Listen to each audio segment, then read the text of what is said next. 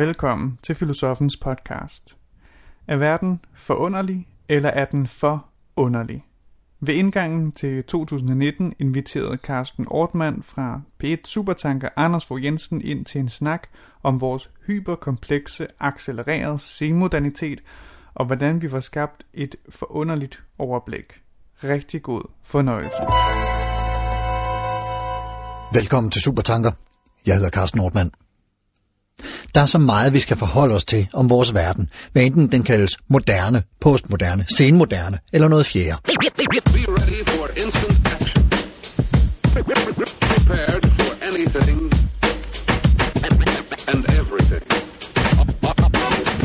Vores verden og vores tid er forunderlig. Og vores verden og vores tid er forunderlig til, at vi helt fatter, hvad der sker omkring os. Moderne tid har det været kaldt, så blev tiden og verden postmoderne, nu er den vist senmoderne, i blandet lidt post. Den er i øvrigt også accelereret, digital, hyperkompleks, postfaktuel og antropocen. Og mange af de tidsånder, vi befinder os i, kan aflæses i vores forbrugeradfærd, og naturligvis i filosofien, altså i de tanker, vi gør os om, hvordan det hele er skruet sammen. De analyser, vi laver for at få en eller anden form for overblik. For overblik, det vil vi gerne have. Gennemskuelighed, transparens. Selv hvis vi bliver enige om, at det hele er hyperkomplekst og umuligt at få et samlet overblik over, så kan vi trøste os med, at det jo også er fordi, det er hyperkomplekst. Så bevarer vi en eller anden form for kontrol. Og skal vi ikke prøve at gå til 2019 med en overbevisning om, at verden er vidunderlig, forunderlig og ikke kun forunderlig. Louise Byg Kongsholm, trendforsker og administrerende direktør for trendbyrået Pej-gruppen i Herning, som øh, vist nok er Danmarks største. Godt nytår og velkommen til dig. Tak. Har du et øh, nytårsforsæt for 2019, altså noget, der er vigtigt for, hvordan vi alle sammen lever vores liv i vores tid og her på vores planet? Et godt nytårsforsæt både for mig personligt, men også for os alle sammen kunne være at lære, lære at sænke skuldrene en lille smule. Læne os lidt mere tilbage og have tiltro til omverdenen. Slap af. Ja. Anders Fogh Jensen, filosof og højskoleforstander på Vestjyllands Højskole. Godt nytår og velkommen til dig. Tak skal du have. Hvad er dit øh, forsæt ud fra de samme øh, overvejelser? Som Jamen, jeg, jeg tænker altid i forts, fortsættet som øh, forts, eller fortsættet som fortsæt. Hvad, kan, hvad skal jeg fortsætte med, i stedet for hvad skal jeg lave om? Og jeg skal især fortsætte med at, at passe mit arbejde som øh, højskoleforstander. Så jeg, det, jeg, jeg tænker mere i, hvordan kan jeg bare passe mit arbejde? Hvordan, ja, og hvordan kan du bare blive hængende i, på en god måde der, hvor du er? Ja. Set? ja. Fremragende. Louise Bygkomsholm, du er øh, ekspert i at undersøge og beskrive den måde, vi lever på i en given tid. Det vil altså tidligere, det vil altså lige nu, eller om en 5-10 år. Vil du ikke prøve at lægge ud med at tegne sådan en let overskuelig, hvis det kan lade sig gøre, tidslinje for, hvordan vores øh, prioriteringer og livskvalitetsbestræbelser har udviklet sig inden for ja, vores levetid, som står her, altså det er sine seneste 50 år? Jo, det er, et, det er et kæmpestort emne. Jeg skal prøve at gøre det så kort som muligt. Øhm, vi beskæftiger jo så rigtig meget med øh, tidsånd, øh, forbrug, holdninger, handlinger øh, og dermed også trends. Øh, og i et perspektiv, der hedder de her 30, 40, 50 år, er det interessant at observere, at hver generation har haft sine egen opfattelser af, hvad det gode liv var, og hvad sin motivation for at stå op hver dag på arbejde og tjene penge. Øh, og tidligere generationer har været meget motiveret af at komme til at eje ting og få de her identitetsmarkører og velstandsmarkører, som man ligesom skulle have i samfundet på daværende tidspunkt.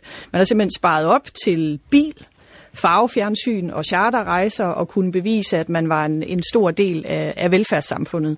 Øh, senere generationer har været knap så motiveret af materielle goder, og der taler man om en overordnet udvikling, der går fra transaktionsøkonomi, altså det, at vi handler varer med hinanden, til det, der hedder oplevelsesøkonomien.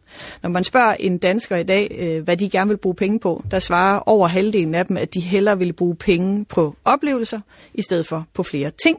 Og i det perspektiv er der en helt anden trend, der hedder tingsforstoppelse. Vi lever, lever simpelthen i en, øh, i en verden, hvor vi har ting nok. Man kan bare prøve at åbne sin køkkenskab, så tror jeg, man bliver forskrækket. øhm, og der taler man så om den her kæmpe store oplevelsesøkonomi, en teori, der blev øh, øh, beskrevet for første gang i slut 90'erne af nogen, der hed Pine and Gilmore, og, og de har også allerede øh, dengang tænkt over, hvad kommer så efter oplevelsesøkonomien. Det er selvfølgelig lidt svært at stå og spå op. Vi lever stadigvæk i oplevelsesøkonomien. Nå, der er ikke det, der, den, den, øh, har Den er slet ikke fra slut endnu. 70'erne og 80'erne Ja. og frem til nu. Den er slet ikke slut endnu, øh, og den har sådan fået ekstra skub i en ny velfærds- øh, og velstandsøkonomi. Vi har haft øh, forbrugere, der har fået flere og flere penge mellem hænderne siden 2015 og bruger rigtig mange penge på oplevelser. Du kan jo prøve at kigge på din egen ønskeseddel til jul. Der står ikke ret mange praktiske ting og sager, fordi det anskaffer man så bare, når man mangler det. Ja. Øh, det er oplevelser, øh, vi, vi efterspørger. Det er rejser og... Øh, Ophold og ture med børnene og ud og se noget, og hvad der bliver sprøjtet ud af gavekort til biografer og groophold og massager og alt muligt andet, fordi vi mangler ingenting. Mm. Så hele den her tingsforstoppelse er sådan et godt billede på vores samfund, som det er nu, ikke? at vi øh, motiverer sig noget andet.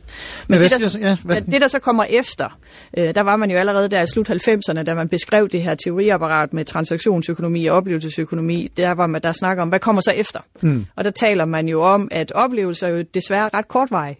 En weekend var kun to dage pisseærgerligt. det var kun to dage.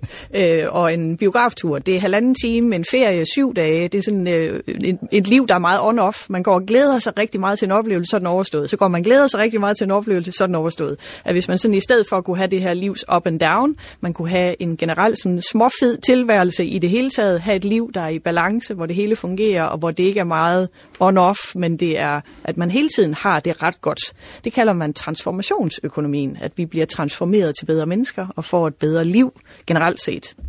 men, men, men hvad hedder det? Øh, ja, nu, du markerer, Anders. Ja, men det var bare for at sige, at man kan jo også sige, at, at oplevelsesøkonomien kommer ud af, at den at, øh, at tiden bliver den største mangelvare. Hvis det ikke er tingene, så, så bliver det, men nu vil jeg give dig en weekend, øh, hvor vi har hinanden eller et eller andet, så man prøver at forære tid øh, til hinanden. Men så vil jeg også sige, at det der måske gør, altså over til det, som, som Louise kalder transformationsøkonomi, det er måske i virkeligheden, at man vil have erfaringer frem for oplevelser. Altså man vil have noget, som man bliver en anden af. En tur i Tivoli kan godt være en formentlig bare en oplevelse, men det kan jo også være en erfaring, for eksempel af højdeskræk.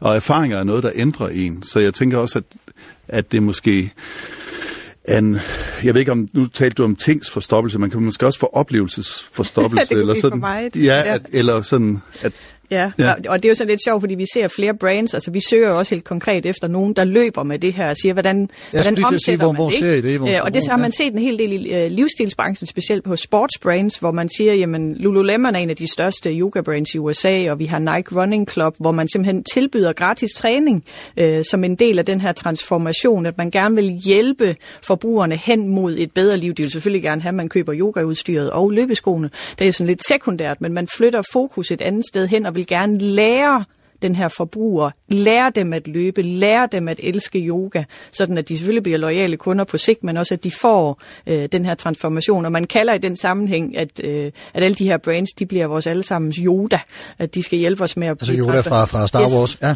De skal hjælpe os med at blive øh, bedre mennesker. er simpelthen en personlig vejleder. Men hvad, hvad, hvad er det i vores tid, altså sådan lige nu og lige for lidt siden, der gør, tror jeg, at, at vi søger den vej? Altså hvad, hvad er det, vi er hvad skal man sige, gået kold i, sådan, så vi tænker, nu er vi nødt til at transformere os hen i en Men tilstand jo, af... Jamen, det er jo rigtigt, det Anders siger med, med tid, og det er jo både tiden øh, og om konsekvensen af, manglende tid, er jo netop manglende nærvær og manglende erfaring. Altså, så tid og nedvær, nærvær er to rigtig stærke ord, der beskriver den tid, vi lever i. Udover at vi lever i, som du selv sagde i introen, et, i et samfund, der kører øh, med 150 i timen, alt for meget, der sker alt for meget, vi har alt for travlt, alt for mange informationer og meget lav tillid egentlig til den verden, vi lever i. Du, du nævnte et ord, da vi talte i telefon sammen uh, her for en uges tid siden, som du havde kaldt combating infobesity. Jeg synes, det var et ret sjovt ord. Vil du Ja. ikke prøve at uh, for, for, forklare, hvad, hvad der ligger i det?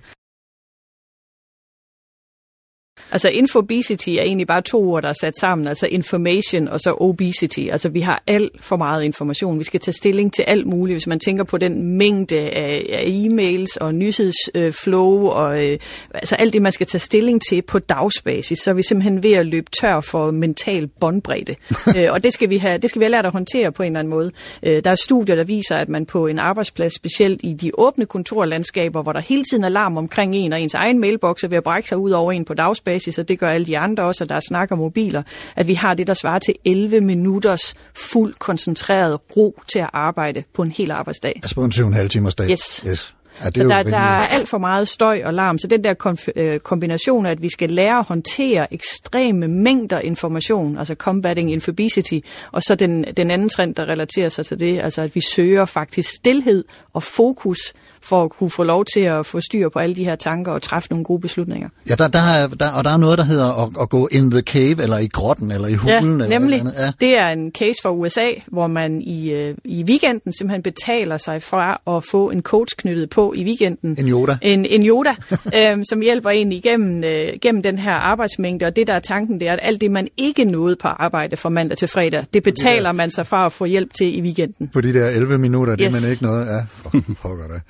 Anders Fogh Jensen, hvis, hvis nu nu skal skri, øh, gribe i, i øh, begrebsprosen eventuelt med nogle af de der tidsbetegnelser, som jeg fik rablet af i indledningen, hvad vil du så kalde den tid og den verden, som Louise beskriver her? Øhm, jamen, jeg synes egentlig, det her med transformation er, er rammende øh, nok. Altså, det må jo handle om, at jeg skal dybest set blive en anden. Altså, jeg, jeg, det, er, det, er, det, jeg går ind i, det skal ikke... Det skal ikke bare være, øh, fordi det er rart at være der, eller fordi det er sjovt, men, men jeg, at der simpelthen er en forlangen om, at jeg skal blive en anden. Så jeg synes, at jeg ved ikke, hvad... Altså, jeg synes, det rammer meget godt med det her erfaringsbegreb, fordi at, at det er noget, der, der jeg netop transformerer mig. På, på gammeldansk kunne man sige, at noget vederfares en. At det, jeg skal ind i nogle, nogle rum, der ændrer mig. Øhm, og det synes jeg jo på en måde, altså nu tager vi jo ikke så meget stilling til, om det er godt eller skidt, men jeg kan alligevel ikke lade være med at tænke, at det jo på en måde er, er sådan set meget rimeligt, at man tænker, at jeg vil ikke bare nøjes med at opleve i det her liv. Jeg vil faktisk også, øh, jeg vil faktisk også blive øh, bedre, eller vil blive et bedre menneske. Det er jo sådan set noget, noget positivt. Øhm, men det kan selvfølgelig også, det, kan, det er jo altid en risiko for, at det bliver sådan en, en øh, jamen, hvad er du ikke i gang med at transformere dig, eller hvad? Øh, Kom nu ind i kampen. Prøver du ikke at være den bedste version af dig selv, eller hvad? ja.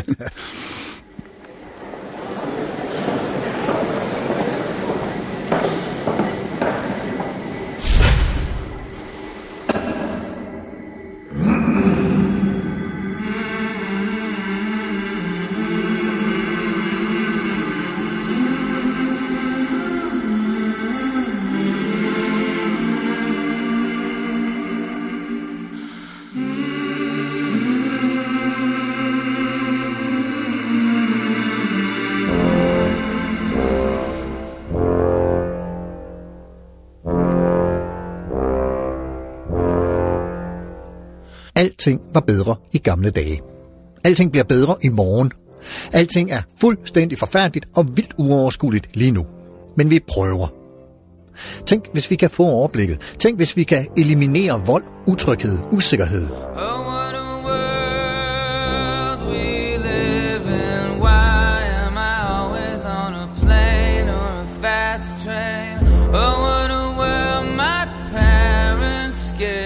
Og leve helt rart og roligt med os selv. Få nogle smukke, kærlige, befordrende oplevelser, som ikke ryster os for meget i vores grundvold. Men også sikre, at vi ikke går til i stillstand og kedsomhed. Tænk, hvis vi kan være i stand til at kede os afmålt og behørigt.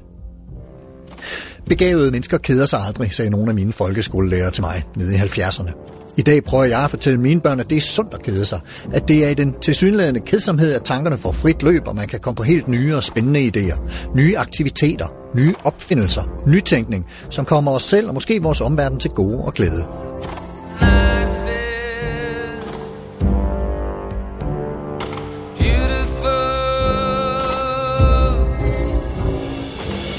Men vi har også været tynget af en nulfejlskultur. Instant perfektion og toppræstation, og inden for det paradigme kan det altså være virkelig svært at folde nye idéer ud. Virkelig svært at se, om det nu vil briste eller bære. Ej, i går vidste vi, hvad vi havde med at gøre. Da var der ro på. Og overblik. Det kunne være rart, hvis vi kunne genetablere det. Hvis vi kunne lave et liv og en verden, hvor der ikke er alt det uro hele tiden. Hvor vi ikke behøver at være utrygge over fremmede strømninger, som vi ikke forstår, og som vi har svært ved at gebærde os i. Måske endda svært ved at gebære os sammen med eller ved siden af.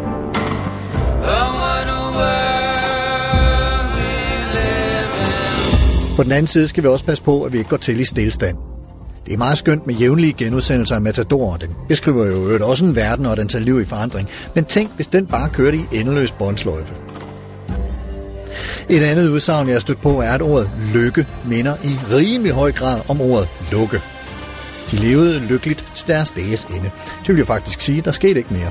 Det lukkede sig om sig selv og snip, snap, snude. Vi, det gælder i hvert fald flertallet af os i den vestlige verden, har ret mange muligheder. Selvfølgelig er der stadig ulighed på forskellige fronter. Det skal vi ikke være blinde for, og det skal vi ikke holde op med at bekæmpe. Men i det store og hele har vi vores primære behov dækket og mere til.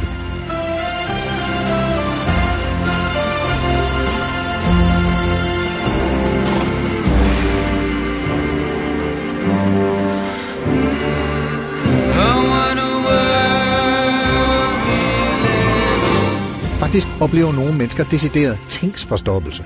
Og julens og fødselsdagenes ønskesedler får samtidig mere præg af bestillingslister af ting, som vi ellers selv ville have købt. For ved den, der giver os en eller anden dims, vi ikke har ønsket os, og som bare optager sparsom plads i køkken, klæde eller kontorskabet.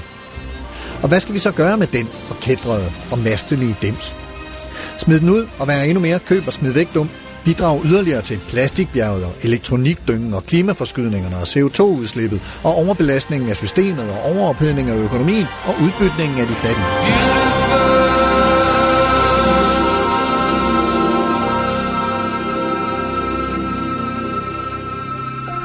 Vi vil gerne bevæge os fremad, væk fra her og nus forvirring og dårligdom med nogle af vores nostalgiske værdier i behold og med åbent sind og blik for en smuk og god fremtid. Men det er altså ikke sådan lige. I see trees of green, red roses too. I see them bloom for me and you. And I think to myself, what a wonderful world. Louise Byg Konton, øh, trendforsker og direktør for trendforskningsvirksomheden PEI-gruppen. Er vi øh, fanget i dag mellem Skylla og Charybdis, som de gamle grækere ville sige, eller mellem a rock and a hard place, eller Ja. måske bare to negle? Ja, det er noget af den stil. Øh, man taler sådan lidt øh, større sammenhæng om et begreb, der hedder kognitiv dissonans. Øh, og det handler egentlig om, at vi bliver bombarderet med alle de her informationer om, hvad vi bør gøre. Vi ved godt, at vi skal køre mindre i bil, vi skal flyve mindre, vi skal bruge, forbruge mindre plastik, der er madspild, der er en, øh, isen, der er ved at smelte, der er truede dyrearter, der er, altså, der, er, der er en kamp til os alle sammen. Vi kan bare starte fra den ende af. Mm. Øh, men problemet er, at vi også har en hverdag, øh, der kører øh, med masser af knald på. Vi har alt, alt, alt for travlt, alt for mange ting, vi skal nå, øh, og det kan være svært at øh, både relatere sig til de her kæmpe store problemstillinger, hvor man har en fornemmelse af, at min lille indsats kan jo ikke øh, gøre nogen forskel alligevel. Ej, det dråber i havet. Og sådan Det dråber i havet, og hvad skal det dog, hvad skal det dog nytte? Men man tænker alligevel, må, jeg må gøre et eller andet. Øhm, og den her øhm, manglende sammenhæng mellem holdning, altså hvad vi ved, hvad, hvad vi bør gøre, og så det vi reelt gør, kalder man kognitiv dissonans, og at man kan have, faktisk få et både mentalt og fysisk ubehag ved at sidde og tænke, uh, jeg skal gøre et eller andet, men jeg gør ikke noget. Øhm, og det, der så ofte sker, det er, at folk de griber i en lille ting, som og lade være med at bruge plastikposer, eller koncentrere sig om madspil, eller skifte et par almindelige pærer ud med LED-pærer. Ja, nemlig kødfri dage og blive fleksitarianer, som det hedder. Ikke? Ja, ja. Så føler man, at man har gjort et eller andet for at få det til at hænge sammen. Ikke? Og samtidig så ræser vi jo afsted på arbejde og alle de der aktiviteter, som vi også synes, vi skal have med, med, med familie og som ja, passe arbejdet og også tid til mig selv og, og så videre, så videre. Det er Vi der har jo også, gang i familieliv og arbejdsliv og privatliv og børneliv, og vi har gang i alt, alt, alt for mange ting på én gang. Og der er studier, der viser, at vi forsøger egentlig at putte 27 timers aktiviteter ind i døgn, og der- skal vi altså lige tilbage i folkeskolen og lære grundlæggende matematik, fordi det hænger ikke sammen. Det er simpelthen påvist. Ja, at Ja. vi kan vi forsøger at putte det, der svarer til 27 timers aktiviteter ind i døgn. Øh, Vi har alt for travlt, vi vil alt for meget, og har meget, meget svært ved at sige nej. Det er også et meget samfundstypisk fænomen, at vi har alle muligheder, men alle muligheder er jo ikke lige med, at man skal løbe med alle muligheder. Ja. jeg, jeg, jeg tænker, at en af de ting, som jeg er fuldstændig enig, øh, men en af de ting, som jeg tænker nogle gange er lidt underbelyst, det er, at vi også har alt for mange relationer. Altså, at vi står i forbindelse med alt for mange mennesker øh, og forsøger at... Øh, altså, grunden til, at vi også får øh, 27 timers støjen, eller hvad man nu skal kalde dem, fordi, øh, eller forsøger at presse 27 timerne, det er jo også, at vi skal, vi skal vi kommunikerer med for mange, og, vi, og, og det er jo et eller andet, det er jo sådan et sted, hvor man, man kan jo ikke sige til folk, øh, ved du hvad, øh, jeg synes, du er et dejligt menneske, men jeg har ikke plads til flere øh, i mit liv, men det burde man måske kunne sige lidt mere. Ja, ja. ja. Men det er tilbage til at emne evnen til at sige nej. Ikke? Ja. Den har vi desværre ikke. Men har du et bud på, Louise, så hvordan vi, vi kan opnå det gode, lykkelige, sunde liv i den her hyperkomplekse tid og accelererede Ja, men nu, nu siger du så sundt liv, og sundt liv sætter sådan en helt anden tankerække i gang i mit hoved, fordi der er også undersøgelser. Jeg beklager, jeg læner mig op af så mange undersøgelser, men jeg er elsker det, der at er dit noget. Det er jo det, der er sjovt, ikke? Ja. Øhm, at, at for 10 år siden, når man spurgte en dansker, hvordan lever du et sundt liv, så svarer de, øh, nummer et på listen, det er at spise sundt, og nummer to, det er dyrke motion, og så kommer det ellers dernede af. Ja. Når du spørger dem i dag, så ligger det at spise sundt og dyrke motion nede på en syvende plads. Okay. Øverst ligger oppe, sådan. der ligger at have et godt liv, nyde livet, sænke skuldrene, drikke et glas rødvin. Også selvom det i, øh, i hvert fald medicinske kropslige termer måske ikke er skide sundt at drikke rødvin og spise croissanter, men gør det dog, hvis du har det godt med dig selv, mens du gør det. Så kommer der øh, mindre stress, bedre balance mellem arbejdsliv og, og fritidsliv, at man egentlig mere er et balanceret rundt menneske. Det er danskernes definition af et sundt liv i dag. Og, og, og, og det, øh, altså, der, der, det er der så faktisk også et ord for, som øh, du har præsenteret mig for, så jeg tænker, at lytterne også skal have glæde af, altså fra sundhedsfanatisme til... sundhedsrealisme. Ja. At man har en mere realistisk tilgang til det, hvor sundhedsfanatismen jo handler netop om, at man følger en kur, som om det var en religion, og hvis man, hvis man ikke følger reglerne, så synder man nærmest. Ikke? Og hvis så, man ikke har sexpack, så er man ydt. Ja, nemlig. øh, hvor sundhedsrealismen hedder, jamen ved du hvad, øh, sundhed er et bredt begreb. Det handler også om mental sundhed og fysisk velvære og natur og frisk luft og balance og nærvær med børn og alt muligt andet. Det er, det, det er mere øh, realistisk tilgang, at vi kan, vi kan få balance. Mm. Anders? Jeg kunne godt lige tænke mig at knytte an til det der kognitiv dissonans, altså det der med, at vi, vi ved noget, og vi gør noget andet. Øh, jeg tror, at altså, i den sådan gammel marxistiske forstand, så vil man jo sige, jamen det, øh, man, at man kunne være fremmedgjort. Det vil sige, at man ikke, der var noget, der virkede bag om ryggen på en, som man ikke kunne gennemskue. Men jeg tror i virkeligheden i dag, at fremmedgørelsen er ved at blive bevidst. Altså, at øh, selvløgnen er ved at blive bevidst. Sådan at forstå, at øh, for eksempel, så kunne jeg, øh, blive jeg ved med at købe bøger, selvom jeg ikke har tid til at læse dem. Ikke? Så, så, Eller har plads i reolen. Ja, men så sådan, jeg er jo i min selvforståelse, så er jeg jo sådan en, der læser en masse, og så køber jeg flere bøger, og, og får dem ikke læst, og et eller andet sted ved jeg vel godt, når jeg køber dem, du får dem ikke læst. Øh, øh, og så, drøm. så hver gang jeg er ude at rejse, så har jeg fem bøger med, eller sådan noget, og jeg, jeg får nok læst en kvart, eller sådan noget. Øhm, Uh, og det, det lyder bekendt, det der. Ja, men det tror jeg, at, at vi inden for mange områder, også, øh, Køber store, flotte køkkener og laver aldrig mad i dem. ja, sådan noget, ja. ja. Drømmen om det store familiemåltid, der så blev leveret. Ja, og det er ligesom om, jeg tror, at den her selvløgn, den er sådan, det er ved at miste, øh, hvad skal jeg sige, miste en normativ kraft, ikke? Så hvis man siger til en, jamen du lyver jo over for sig selv, jamen, så, og hvad så? Altså, øh, vil man så sige, øh, ja, ja, det gør jeg jo, men det er jo sådan, jeg lever. Men, men, men Anders Fogh Jensen, filosof og højskoleforstander, på jeres hjemmeside, altså din højskoles hjemmeside i Ringkøbing, der har jeg set et, et slogan, der hedder noget i retning af, vi behøver ikke at være lykkelige, vi kan nøjes med at være tilfredse. Ja. Hvad, hvad ligger der i det, altså også i forlængelse af noget, øhm, Øhm, Louise fortæller om her?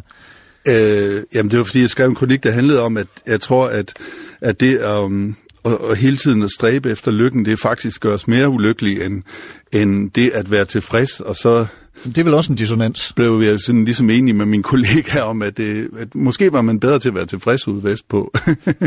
men men øh, det vil sige med det, det er også, at jeg tror, at desværre, at der er en... Øhm, også en alliance mellem lykkeforestillinger og kapitalisme. Altså det, at man, at man, øhm, man skal at man aldrig helt er nået i mål. Det tror jeg, det er det, øh, lykkeforestillingerne øh, holder os i. Og det er, det, er der en, det, det er der en dissonans, at man løber øh, hen imod det, man tror gør en lykkelig, og så farer man et nyt sted hen, og, og så bliver den der løben rundt. Det, i, I længden kan man godt se, at man bare hammer rundt i en eller anden øh, labyrint. Mm. Har du et bud på det, Louise? Hvad, hvad er sådan en sondring mellem tilfredshed og lykke?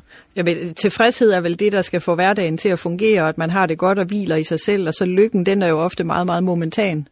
Øhm, og det kan være noget, man er heldig at opleve, måske få gange i løbet af sin tilværelse, og være dybt lykkelig, hvor, øh, hvor en god tilfredshedstilstand i tilværelsen må være det, der, der ligesom er, er det, der får hverdagen til at fungere.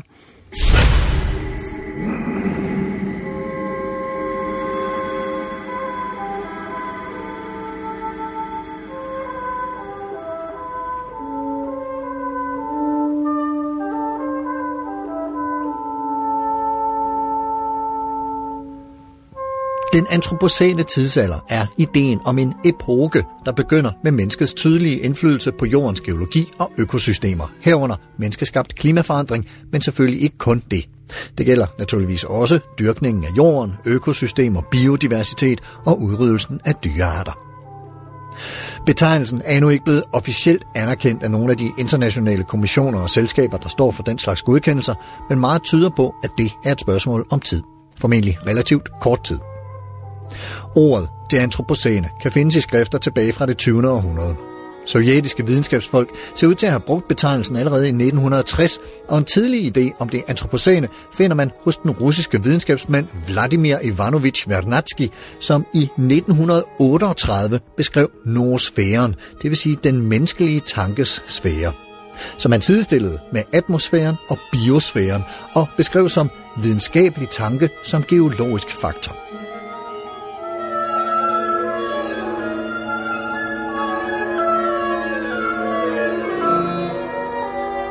Den amerikanske økolog Eugene Sturmer brugte ordet antropocen i en lidt anden betydning i 1980'erne, og omkring år 2000 vandt betegnelsen større udbredelse, da atmosfærekemikeren Paul Crutzen på en konference brugte den til at beskrive menneskets indflydelse på jordens atmosfære som så stor, at det berettigede til en ny geologisk epoke, som afløser for, og dermed også adskilt fra, den tidligere epoke, den holocene.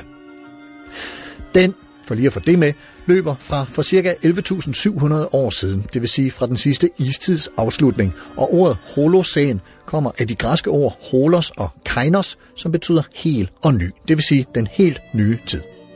Antropocen kommer af antropos, som betyder menneskelig, og så kainos, altså ny eller nylig igen. Crutzen har selv fortalt, at han på den pågældende konference hørte nogen tale om det holocene, og blev grebet af en følelse af, at kloden havde ændret sig så meget, at han spontant udbrød, nej, nej, nej, det er galt, vi er i det antropocene. Ordet kom til mig i det øjeblik, fortæller han, og alle var rystede, men det lader til at have bidt sig fast. Til gengæld er der uenighed om, hvornår det antropocene skal dateres fra, nogle mener, vi skal helt tilbage til agerbrugsrevolutionen, det vil sige 12-15.000 år, hvilket jo så vil lægge epoken sammen med eller oven i den holocene, og så er man måske lige vidt. Andre siger, at opfindelsen af dampmaskinen i 1780 og dermed begyndelsen på den industrielle revolution er det rette tidspunkt, og endnu andre mener, at det skal være den 16. juli 1945 som helt specifik dato. Det var den dag, amerikanerne udførte den såkaldte Trinity-test, det vil sige verdens første atomprøvesprængning.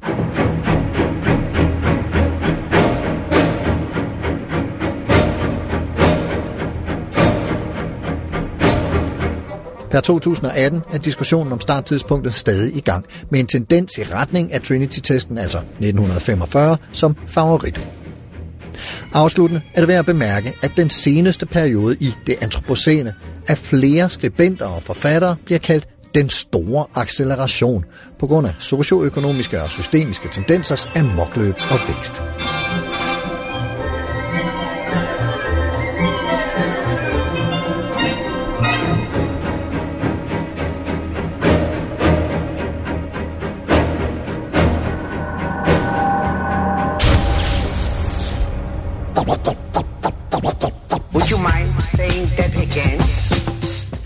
Du lytter til Supertanker på P1, og i dag handler det om intet mindre end et forsøg på en diagnose eller en karakteristik af vores tid og vores verden. Moderne, postmoderne, senmoderne, accelereret, konkurrerende, præsterende, postfaktuel, antropocen, som den er. Og det kan være svært at holde styr på, en sige få overblik over, men så er det godt, at Louise Byg Kongsholm er her, trendforsker og direktør for trendforskningsvirksomheden Pejgruppen i Herning. Og Louise er her sammen med filosof og højskoleforstander Anders Fogh Jensen fra Vestjyllands Højskole i Ringkøbing. Jeg hedder Carsten Nordmann, og jeg er jeres vært og medstuderende i øh, denne her udsendelse. Anders Fogh Jensen, hvis vi skal forsøge at hente hjælp til forståelse af nogle af alle de her begreber, hos nogle af de øh, tænkere, som øh, tegner filosofihistorien, så skal vi jo finde sted og, og, og kigge hen. Tidligt i programmet, der talte du om konkurrencestaten som et produkt af det accelererede samfund. Og lige hvad de to begreber angår, så er der en tysker og en franskmand, som øh, er værd at nævne. Hvem er de? Øhm, ja, det er rigtigt. Omkring accelerationen, som jeg, jeg tror, de fleste faktisk er enige om, vi lever i, så, så øh, tager det, man kalder fjerde generation af Frankfurterskolen. Hartmut Rosa, han tager nogle tanker op, som egentlig var fremsat af Paul Virilio tidligere, nemlig at vi har, vi oplever, at verden går hurtigere og hurtigere. Øh, og det vil sige, at øh, det tid noget varer, det er tid, hvor, hvor vi kan regne med, at de erfaringer, vi gjorde os i går, dem kan vi også bruge til at håndtere i morgen med. Øh, den, den, får, den får kortere og kortere tidsspand. Man kan også sige, at erfaringen får kortere og kortere holdbarheds. Øh, øh, det vil sige... Simpelthen fordi tingene ændrer sig så hurtigt omkring os. Ja, altså man kan tage en uddannelse, men så, øh, så så kan man ikke øh, bruge den om fem år, eller man har lige vendet sig til nem idé, men man ved godt, at lige om lidt, så, skal, så kan man ikke bruge det længere. Og det gør, at vi, vi som bliver lidt som børn i vores øh, verden, altså som, som nogen, der ikke helt selv har erfaret den endnu, men har hørt en masse om den.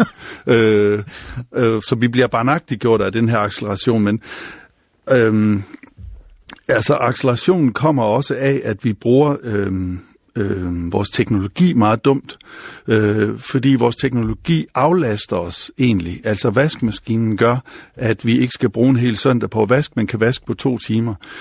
Men Førhen vaskede man måske kun en gang om måneden, da man så fik vaskemaskinen, så begyndte man at vaske hver dag. Det vil sige, at man brugte sammenlagt mere tid på at vaske, selvom man havde fået en aflastning. Det samme er sket med transportmidlerne, ikke? at man kan køre meget hurtigere, men så søger man arbejde i en anden by, og så ender man med at bruge mere tid i transportmidlerne. Og jeg tror også, at alle nærmest har erfaring, at øh, da vi fik e-mailen i stedet for brevet, der betød det ikke, at vi kunne bruge, at vi begyndte at bruge en tredjedel tid på at, at kommunikere, men vi brugte mere tid. Mm. Så, så det gør, at vi øh, hele tiden har travlt, øh, selvom vi egentlig har fået en hel masse aflastninger. Og det, at vi hele tiden har travlt, det gør så, øh, eller de her aflastninger gør så, at vi prøver at komprimere vores tid, altså putte flere ting ind i den, dels gennem multitasking, men også sådan, øh, ja, så kører jeg bil, så kan jeg lige nå at ringe til nogen, eller så kan jeg lige øh, nå at høre den der podcast på vejen, i stedet for bare at sidde og, og, og Præcis som ja. Louise beskrev Ja. ja. tidligere, ikke? med 27 Jo. jo. timer, der bliver klemt ind på 24. Ja. Så derfor så taler man så om, at, at en, øh, ja, Virilio talte allerede om en, en øh, dromologi, eller en øh, drom, dromo, øh, ja, altså det var det, at tingene gik hurtigere. Det hedder så bare mere sådan, Dromokrati kan jeg huske, jeg Ja. hørte om, da jeg gik på universitetet. ja, ja. at det, det er egentlig hastigheden, der er styrende. Fartvældet. Ja, ja. ja. Dem, der kan komme hurtigst, det er dem. Og det ser man jo også i, i mediebilledet i dag, ikke? Altså, nu var der den her diskussion omkring øh, øh, togulykken, der var for nylig, og TV2 øh, bragte noget, inden det egentlig var bekræftet, fordi det, det er nærmest vigtigt at komme hurtigt ind, om det er sandt. Øh, og det, det kunne man vel godt kalde et øh, demokrati, ja. Men, men, men det øh, kan man sige så også netop i forlængelse af noget af det, Louise har fortalt med, med, med det her med at gå in the cave og få vores egen personlige Yoda og, og de der ting, du beskrev, øh, Louise, som jo vel netop er sådan nogle, hvad skal man sige, kompleksitet-reducerende øh, foranstaltninger, som vi søger efter, fordi det hele bare styrter så meget øh, rundt om ørerne på os, at vi har svært ved at, ja, at få mm. overblikket eller falde til ro i det. Vi vil gerne have hjælp, altså vi kan ikke overskue det selv. Jeg synes, det er et meget godt øh, billede, det her med, at al det teknologi, vi har fået, egentlig burde gøre livet nemmere for os, men det har sådan set bare gjort, at vi alle sammen er kommet højere op i gear. Jeg plejer at sige, at det ville være meget nemmere, hvis jeg var den eneste på arbejde, der havde en mobiltelefon i, eller en mobiltelefon øh, og e-mail, fordi så ville alle andre konstant være bagefter. Så ville jeg have en fornemmelse af hele tiden at være foran og kunne tage de der tænkepauser og sådan noget, men alle, alle er jo på, og det er jo ikke kun på arbejde, det er jo også i sociale netværk og alle mulige andre steder, at der, man når aldrig frem til der, hvor man kan sige, godt, nu nåede jeg i mål, nu kan jeg sænke skuldrene. Fordi så er der noget nyt, man skal nå, ikke? Men nogen vil så måske netop sige, at det er i kraft af nogle af de her digitale redskaber og andre hjælpemidler, at vi kan nå at få de der 27 timers aktivitet presset ind på 24 timer, og, og, og have det lidt fedt med det, eller... eller, eller Jamen, jeg tror bare, det, det forskyder sig, fordi ja. det man så før kunne nå på, på, øh, på 27 timer, det kan man så nu nå på 24, men så kommer der et nyt krav om at nå det samme. Øh, altså det bliver ved med, at vi, vi, vi bliver ved med at tabe i det spil der, hvis ikke, hvis ikke vi sætter, ambitionerne lidt ned, eller, eller tjekker lidt ud. Jeg har lavet sådan et, et våbenhus øh, derhjemme, det vil sige, at jeg øh, lægger mobiltelefonen ude i fyrrummet, når jeg kommer hjem, fordi jeg kan ikke... Øh, Altså ellers så kan jeg ikke lade være med at gå og tjekke den hele tiden, og så bliver jeg bare fraværende, og så starter der et eller andet. Så kunne jeg også lige svare på det og det. Øhm, Så du er kun øh, tilgængelig i, i, hvad skal man sige, arbejdstiden på, på din telefon? Ellers så ligger den ude i, sammen, ja. med, din, sammen med din sabel og... Ja, eller ja. Så, så har jeg en telefon, som der er meget få, der har nummeret på, mm. øh, som jeg har med. Ja. Øhm, Ja, hvor, hvor kom vi fra? Jeg kunne egentlig godt tænke mig lige hurtigt at knytte noget til det der med det antropocene. Fordi, Ja, ja, øhm, fordi det, der sker med det i en antropocen verden, altså hvor, hvor vi ikke længere kan skelne det naturlige, eller Fra det, ja, fra det menneskeskabte. Ja, ja. det gør jo også, at den, en meget vigtig skelnen mellem det naturlige og det unaturlige, den begynder at forsvinde. Altså, vi kunne jo se et klonet får, og så vil vi sige, ah, det er unaturligt. Det, ikke- det, det, der er de naturlige får, så er det de unaturlige. Men hvis verden begynder at have vores spor over det hele, så kan vi ikke længere henvise til det naturlige. Øhm, og så bliver det naturlige nærmest sådan en nostalgisk tidskategori. Altså, det naturlige, det var den gang, hvor, hvor mennesket ikke havde opfundet Men dampmaskinen. der er jo nogen, der påstår, at lige så snart det kan lade sig gøre, så er det naturligt. Fordi så er det noget, der dels ligger i menneskets natur at fremstille på Ja. en eller anden måde. Og det, at man kan sætte nogle komponenter sammen, som alt andet lige kommer fra en eller anden form for natur i udgangspunktet, gør, at der er en naturlighed i det. Ja, altså man kan godt udvide naturlighedsbegrebet så meget, at, det, at man siger, jamen det er jo bare, øh, altså når vi opfinder noget, så er det naturen, der gør det med sig selv. Ikke? Ja. Øhm, ja, det kunne man godt. Det kan godt være, det er en lidt forkædret... Nej, men det, det er jo rigtigt nok. Altså det, det er naturen selv, der finder på. Mm. Ja. Nå, men en, en, en anden, øh, hvad skal man sige, tendens, som, som øh, mange øh, mennesker spekulerer over og kæmper over, det, det er det her, som vi kalder øh, det postfaktuelle, som, som jo faktisk var emnet for, for Supertankers øh, jomfrusejlet, jeg ser for et par år siden. Altså en mildest talt lemfældig omgang med sandheden Ja. i visse fora og, og, og sammenhænge, som øh, jo også er en del af vores tid. Ja, og det, det øh, vil jeg mene, at det er forberedt af, hvad man kunne kalde øh, øh, konstruktivisme, og selvfølgelig også alle de her velmenende øh, øh, forsøg på at sige, at der er mange perspektiver på alt, og i virkeligheden starter øh, konstruktivismen og det 20. århundredes filosofi med et lille skrift af, af, af den tyske filosof Nietzsche, der, der i 1882 skriver et, øh, ja, et lille skrift, der hedder Om sandhed og løgn i udenom moralsk betydning. Altså han vil simpelthen bare sige, hvad, hvad er, i, han, der er sådan en meget berømt sætning, hvor han siger, at sandheden er bare en her af metaforer. Og hvis myggen havde en videnskab, så ville den også bygge øh, alt rundt omkring myggen. altså ligesom vi, har, vi, har, vi siger, at øh, stolene har ben, fordi vi selv har ben, eller... Øh, altså bygger noget op omkring øh, mennesket. Så Altså det, med er egentlig bare til prøv- kroppen, ja. Ja, det er egentlig bare prøve at vise, det er, at sandheden er konstrueret. At, at den ikke er, den, man finder ikke sandheden, man konstruerer den. Og det fører så til en pokkers masse, øh, det vi kalder dekonstruktion i det, i det 20. århundrede, som egentlig handler om at prøve at påvise, at det, der til synladende er naturlige kategorier, det er konstrueret. For eksempel kønskategorierne. Nej, de kunne være anderledes. For eksempel øh, vores diagnosesystem. Nej, det vi kalder sindssyge, det har ikke altid været sindssyge. Det har engang været galskab. Og så prøver man at, at dekonstruere, eller pille tingene fra hinanden. Øhm, og dermed så, så øh, mener jeg, at man også faktisk forbereder vejen til øh, at sige, jamen det er jo, hvis sandhed er bare konstrueret, så kan man jo også bare sige noget andet. Det er jo, det er jo kun virkningerne på andre, der tæller, og ikke om det korresponderer med en virkelighed, som vi vil sige. Altså, Jamen nu talte vi for et øjeblik, så talte vi om tingsforstoppelse. Det, det lyder som om, det er den sikre vej mod begrebsforstoppelse på en eller anden måde, altså eller diagnoseforstoppelse. Det har mm. øh, ja, psykologen mm. Brinkmann jo også øh, talt om i mm. nogle af sine studier. Altså det diagnostiserede samfund, eller øh, nogle af alle de her øh, forskellige øh, opfattelser af, hvordan øh, en eller anden sammenhæng nu øh, rent faktisk øh, er. Ikke? Jo, men altså, jeg tror, det postfaktuelle kommer ud af, hvis man ikke længere tror på sandhed, så hvad, hvad, hvad er så et udsagns værdi? Ja, det er, hvordan det virker. Øh, så derfor så kan vi også øh, altså få øh, præsidenter, der siger, jamen der var der flere til min præsident indsættelse, end der var til min forgængers, eller fordi det afgørende ikke længere er, passer det, men virker det? Øh, og det, det, øh, altså, det er vi jo nogen, der så stadigvæk synes, at at det kan ikke, der må også være en, en øh, der må være noget, vi kan tjekke det, der bliver sagt op i forhold til. Og godt nok ved vi også godt, at kønsroller er konstrueret, men der er også nogle ting, som ikke er konstrueret. Og det er heller ikke konstrueret, at vi går i rummet og, og mærker tyngdekraften og sådan noget.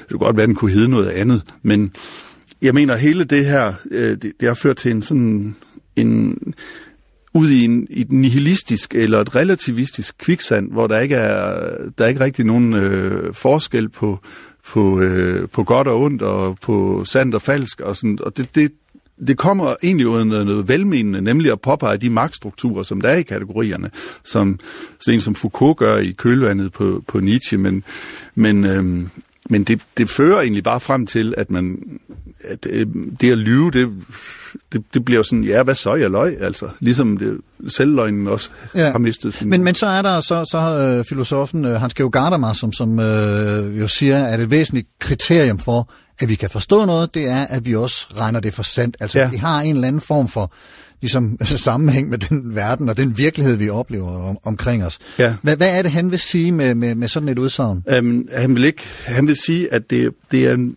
grunden til, at man overhovedet kan lyve, det er, at det er så væsentlig en del af forståelsesstrukturen, som egentlig er det, han er interesseret i, og det er at forklare, hvordan forstår et menneske. Og, og der siger han, at, at det at regne noget for sandt, det er simpelthen en væsentlig del af, hele, af selve forståelsesakten. Så selvom jeg læser noget, jeg får et se- og høreblad i hånden, og jeg ved godt, det skal jeg lige passe på med at tro på, så må jeg alligevel øh, for at forstå det, så må, jeg, så må jeg forestille mig, hvordan verden ser ud, hvis det er rigtigt, det der står. Så, så sandhed kommer egentlig før øh, tvivl.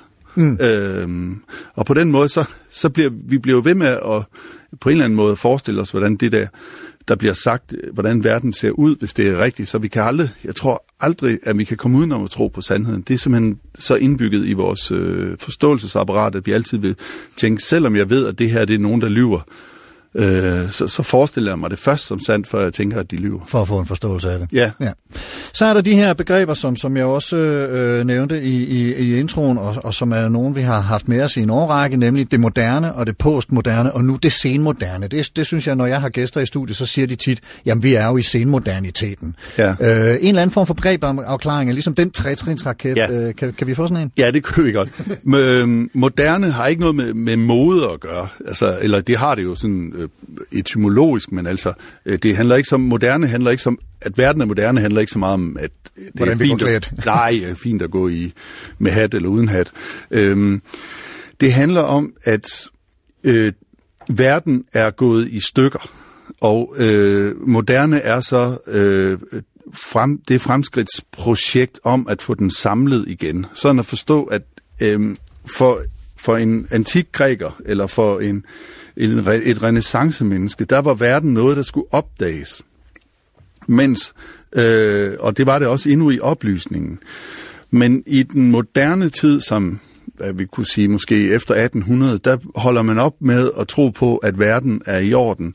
Og filosofi og videnskab og andre øh, ting bliver noget, der skal prøve at bringe verden tilbage i orden. Altså spejlet er slået i stykker. Man kunne tage sådan noget som øh, Baudrillards, eller hvad hedder han, Baudelaires digt øh, om øh, Storbyen i 1850'erne, hvordan han beskriver, hvordan larmen smadrer sansningen, og øh, altså verden er blevet øh, bulrende.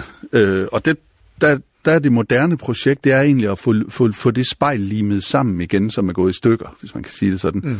Øhm, så der er nok en fremskridtstro, men, men det er på baggrund af, altså startende med romantikken måske, men det er på baggrund af et fald, eller et, at der er noget, der er ødelagt. Men, men den øh, hører jo så op på et tidspunkt, moderniteten, ja. og bliver afløst af postmoderniteten, altså det, der kommer efter. Ja, og det, det er sådan set øh, det er konsekvenserne af de tanker fra Nietzsche, som jeg øh, lige skitserede før, nemlig at man holder op med at tro på, at der kan gives et helhedsbillede.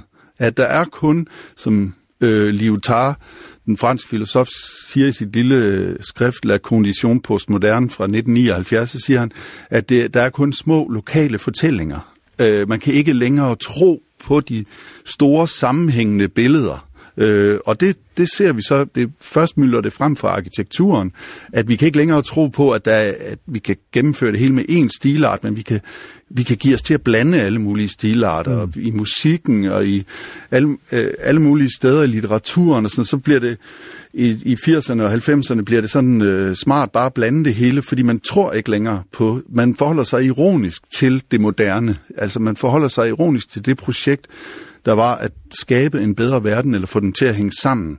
Så, øh, så nu, nu bliver det så fint at sætte alt muligt sammen, som ikke passer sammen. Og det er det, man kalder de store fortællingers fald, ikke? Og som Francis Fukuyama kaldte historiens afslutning. Ja, det, det er sådan, nu er der ikke længere fremskridt. Nu er der bare, øh, nu er der bare, man forholder sig ironisk til dem, der tror på det. Ligesom, kunne man sige, Kirkegårds æstetikere forholder sig ironisk på dem, der tror på et godt liv eller et godt menneske. Nej, der er kun nydelse tilbage. Så, så, så nydelse eller æstetik kommer også til at, at hænge, hænge meget godt sammen med det, det, det postmoderne, og, ironi især også. Altså sådan, at dem, der, dem, der tror på noget som helst, de er gammeldags. Det evindelige citationstegn. Ja, ja, ja. Ja, ja.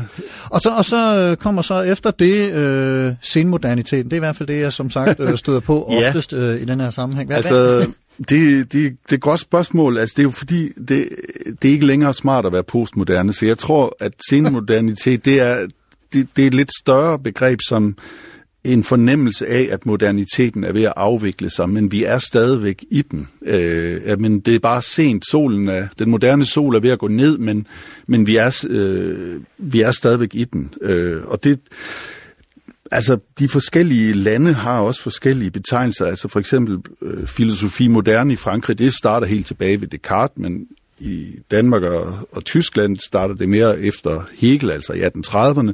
Men de har så et begreb, der hedder Neuzeit, den nye tid, som er, som er meget større end det her senmoderne. Så der er altså også noget mellem sprogene, som ikke sådan helt... Men jeg opfatter mest det senmoderne som den her, når man ikke længere kan sige postmoderne, så i hvert fald den her fornemmelse af, at, øh, at verden er ved at blive anderledes.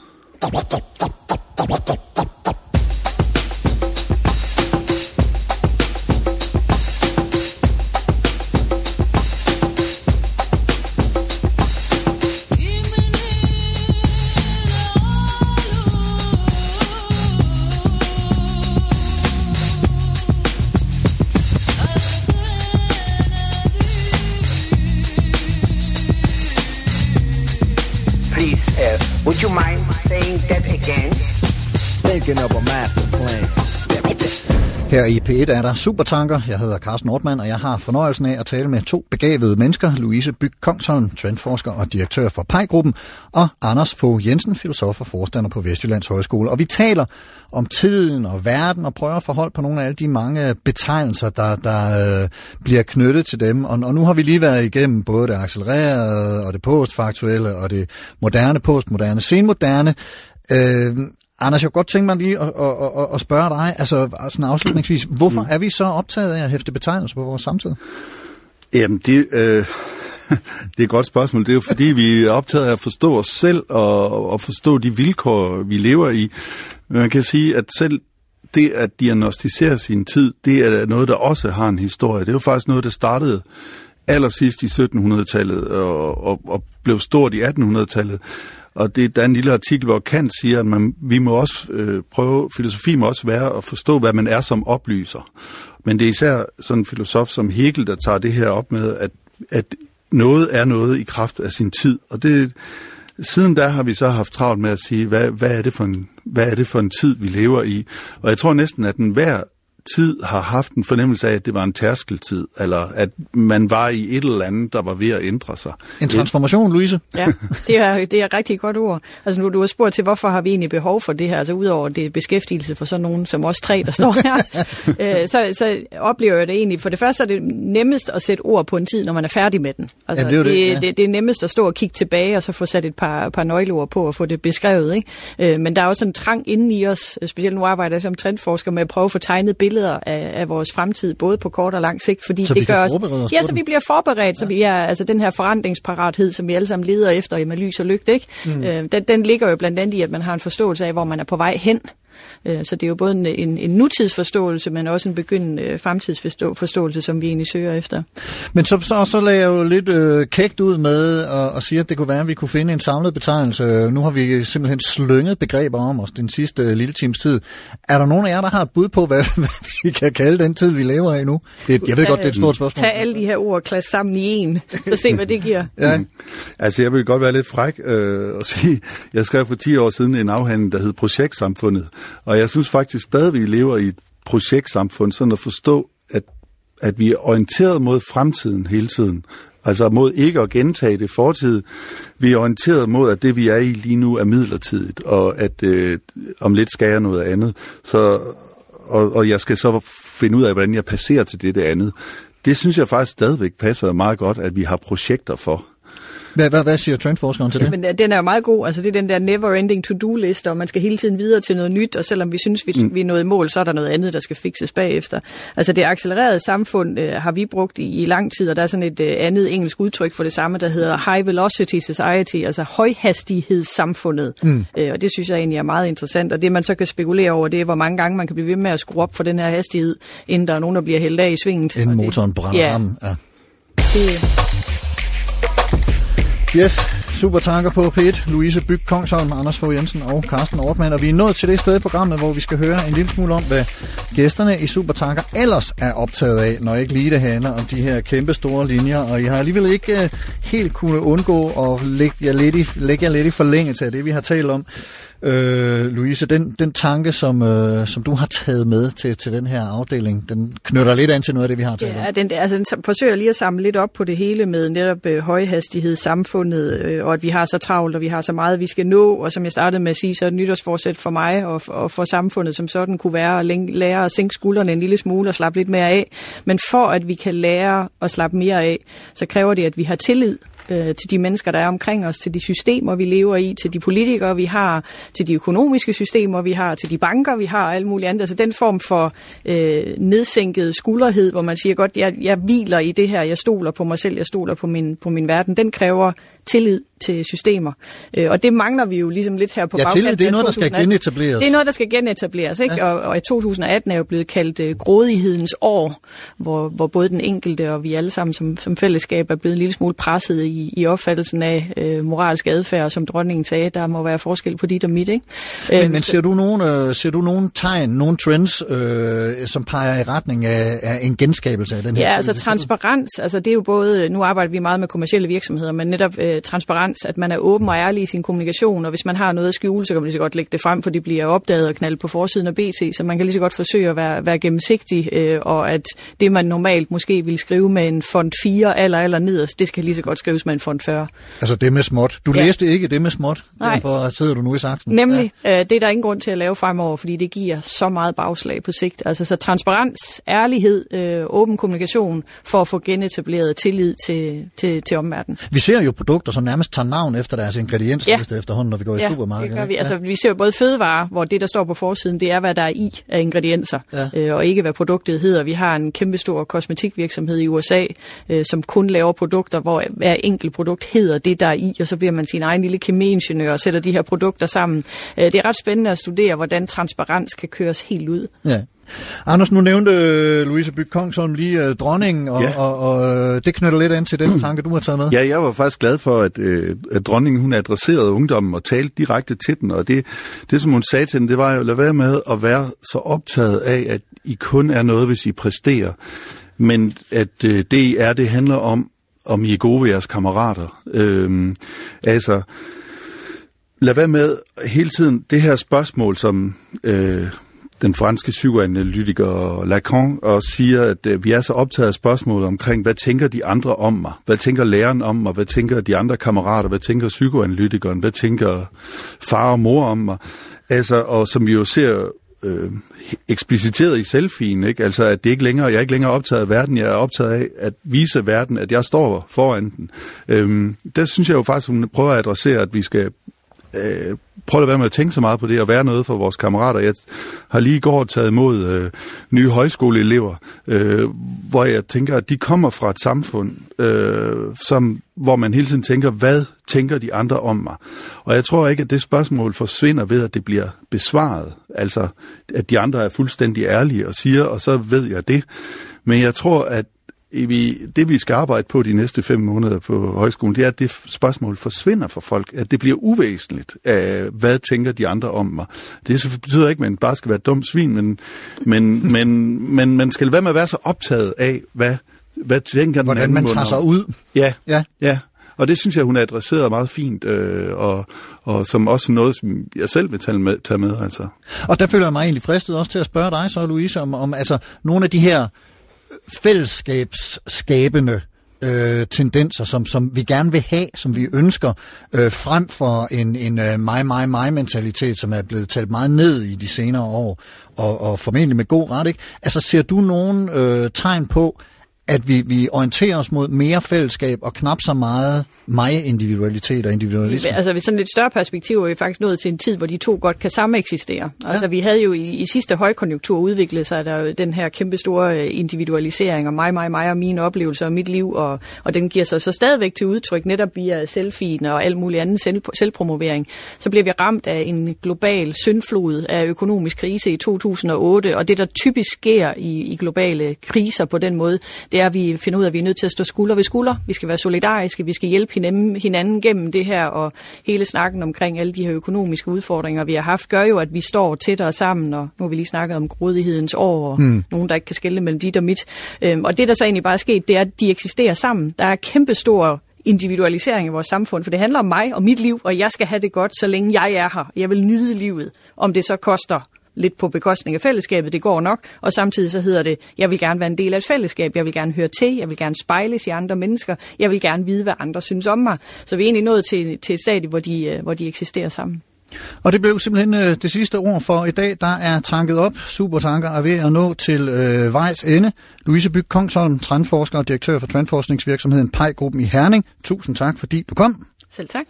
Og mange tak til dig, øh, Anders Fogh Jensen, trofast og leveringssikker bidrag yder til programmet her, filosof og forstander på Vestjyllands Højskole i Ringkøbing. Tak fordi du kom. Selv tak.